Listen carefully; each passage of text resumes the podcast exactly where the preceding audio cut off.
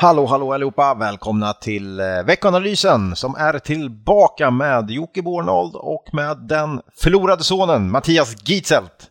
Hur är läget Mattias? Bra, men jetlaggad. Eh, det är tidig morgon för mig just nu. Men egentligen spelar vi in på eftermiddagen. Så att, eh, mm. lite, lite trött då, men det går nog bra ska vi se. Ja, kanske lite poddinspelning får dig att pigna till. Definitivt. Mm. Du, eh, det har ju hänt lite grann i alla fall medan du har varit borta här. Eh, dels mm. gjorde ju Marcus en, ett lysande inhopp förra veckan, men sen har det ju hänt en hel del i, i marknaden också. Det är ovanligt lite fokus på rapporter för att vara rapportsäsong, kan man säga ja. så? Ja, men verkligen. Och det är ju... Det, överhuvudtaget så är det ju det är ganska stora rörelser. Det känns som det vi ser det, det har vi sett redan ja, innan jag lämnade, inte bara förra veckan, utan det, det har varit det är liksom oron för de här stigande räntorna. Sen har ju Ryssland och Ukraina självklart bidragit och ja, det gör att det, det är lite osäkerhet. Och eh, som idag tidigare på dagen så var det ner upp mot 3,5 procent. Eh, kanske var värre än så under korta stunder. Eh, men eh, nu återhämtar det sig lite. Men vi får nog räkna med lite stora rörelser även framöver. Det känns ju så. Eh, mm. Det är en sån period av osäkerhet just nu. Mm. Och det, det är bara att buckle up och hänga med kanske. Eh, men ganska, ganska volatilt har det ju definitivt varit. Eh, hur ska man se på det där då tycker du? Jag menar bolagsrapporterna som kommer in. Ja, det är ju, ju inga negativa konjunktursignaler direkt. Tvärtom, det, det har varit bra rapporter och eh, bra marginaler får man väl säga också trots komponentbrist och allt vad det är. Ja, just nu så handlar det ju bara om den här omsvängningen i penningpolitiken. Och det är, jag hoppas och tror att det är en kortsiktig osäkerhet som det är. Men eh, jag menar så länge det blir högre inflationssiffror än eh, vad man har räknat med och ju mindre man vet hur faktiskt starten blir av räntehöjning och hur man hanterar balansräkning i USA desto osäkrare är det ju. Och Tittar man nu bara under senaste veckan så var det ju fler aktörer som faktiskt eh, ändrade sina prognoser för, för räntehöjningarna i år. Vissa tror ju att man kanske i början på mars då går igång med 50 punkter direkt. Eh, Medan andra tror att nej, det, det kommer man inte göra, det blir för liksom aggressiv start. Istället så kommer man kanske under varje möte under året höja räntan, det vill säga kanske upp mot sju gånger. Och prissätt Förväntningen idag på räntemarknaden är att man höjer räntan i USA sex gånger i år. Och det är en uppgång från, eh, från fem som det var, var för någon vecka sedan. Så att eh, det är, eh, ja, det, det är mycket räntehöjningar på gång i USA och då kommer vi landa på kring 2,25-2,50 ränta i USA i inledning på nästa år om vi följer det spåret. Och det, ja, då börjar vi komma upp till nivåer där man kan liksom börja ifrågasätta lite grann om aktier eller obligationer vad, vad som är liksom mest attraktivt. Just nu så är det fortfarande tydligt. Aktier framstår mm. ju verkligen som, som en tydligt bättre avkastning men, eh, när räntorna är låga. Men på den nivån, ja då finns det nog de som, som eh, kanske lockas av obligationer också. Mm. För den amerikanska inflationen, den den drar mm. iväg. kommer ju ny, ny, nya siffror här under, under torsdagen. Och eh, väntat 7,3 men ramlade in på 7,5. Ja, högsta var, siffran på 40 år. Ja, vad kan man läsa av det? Utläsa av det? Nej, men alltså det är samma trend som tidigare. Eh, det är mycket energi självklart, men det är också matpriser och det är mycket löneinflation som ligger bakom. Eh, så att kärninflationen är ändå på 6% nu, upp från eh, 5,5 och eh, även den var ju högre väntad.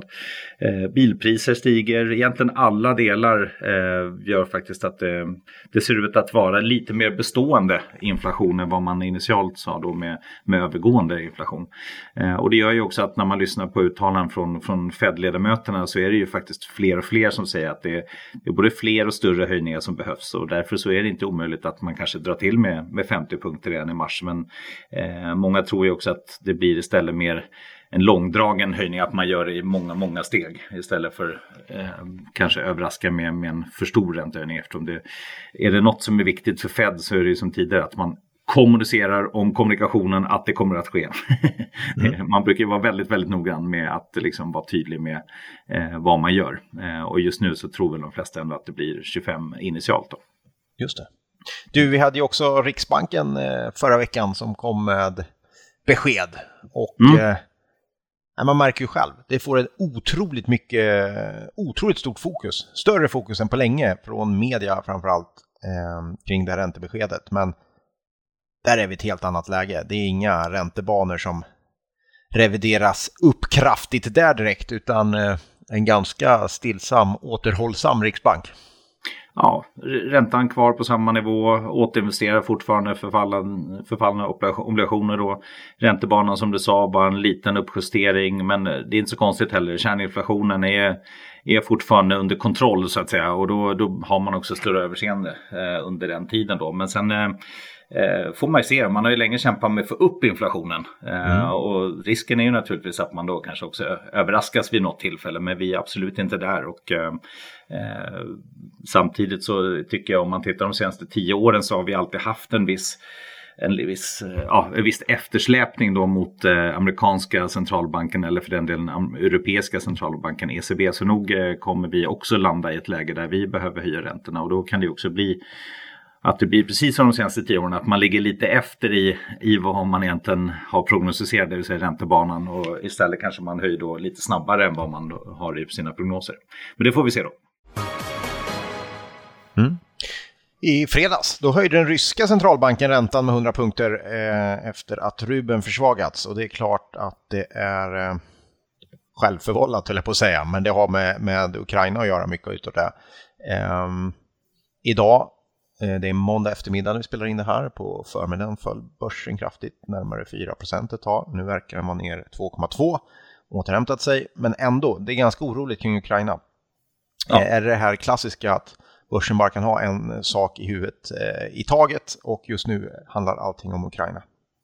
Ja, men det är ju dels det och sen är den här, alltså det skapar osäkerhet. Ehm, det är ju som vi har pratat om tidigare, geopolitik i sig behöver ju inte, eller liksom, ja, till och med krig för den delen behöver ju inte i sig innebära att börsen faller kraftigt på lite längre sikt. Men kortsiktigt så blir det ofta kraftiga reaktioner och det, eh, det har vi sett många gånger tidigare och eh, vi tror ju att det här lägger sig om kanske några dagar, kanske några veckor.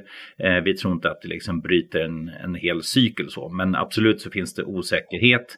Eh, och det tror jag framförallt inte handlar om kanske eh, rysk ekonomi som är rätt liten eller ukrainsk ekonomi och så vidare. Utan det handlar ju om eh, ja, orolighet som driver upp oljepris självklart, eldar på inflationsoro, ökar pressen ytterligare på kanske räntehöjningar. Eh, och sen så har vi ju faktiskt, vi vet ju inte var det här landar. Hittills är det ju bara resultatlösa samtal mellan, ja som nu med Putin och Macron eller med Biden då. Eh, och Eh, då vet vi inte vad det riktigt landar i. Jag tror inte det blir några stora globala ekonomiska konsekvenser av det. Eh, men absolut så kan det pressa på oljepriset som jag sa eller Europas energiförsörjning kan man bli orolig för igen. Eh, och de delarna självklart kan ju ja, skapa oro under en viss tid. Men jag tror inte att det här egentligen är ett problem för längre, längre sikt framöver. Ja.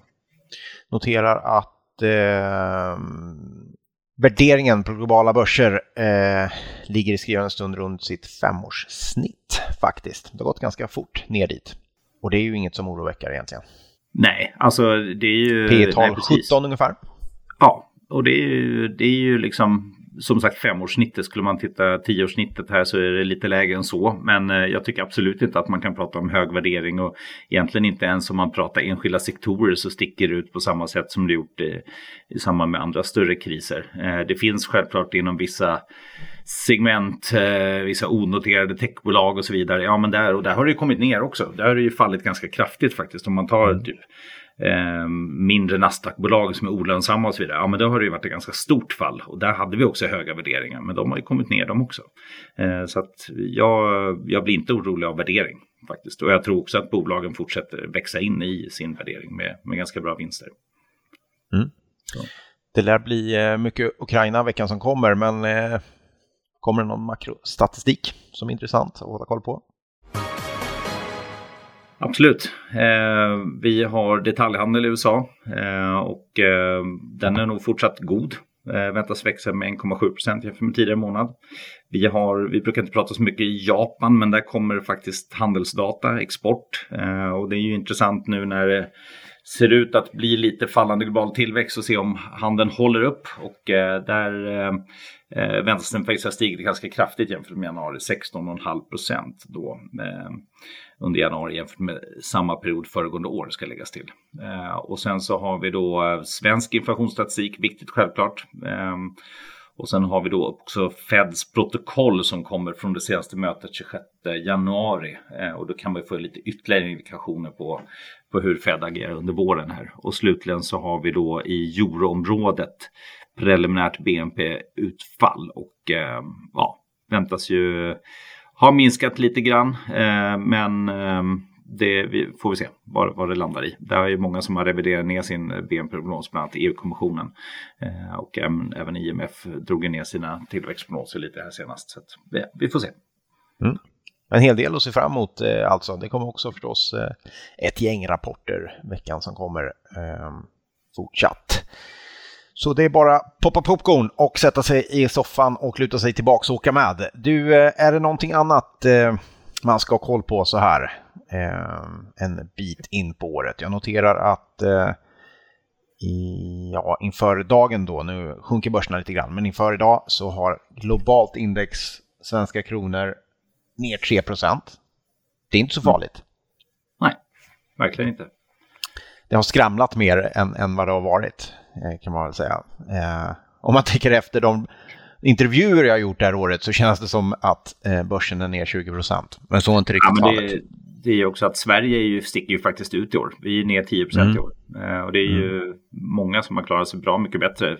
Bland annat Europa har ju faktiskt gått eh, mm. verkligen åt andra hållet, minus en i år.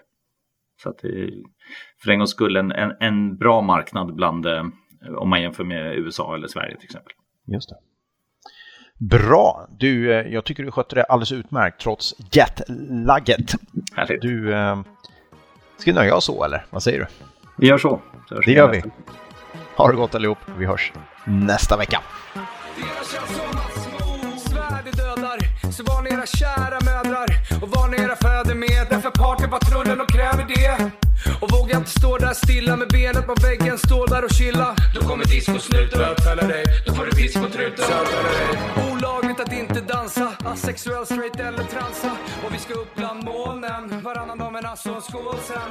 Vi ska twista till svetten, lackar till polisen, juristen och rätten backar. Skiter i tiden och vad klockan slår när vi revar hela dygnet så långt vi förmår.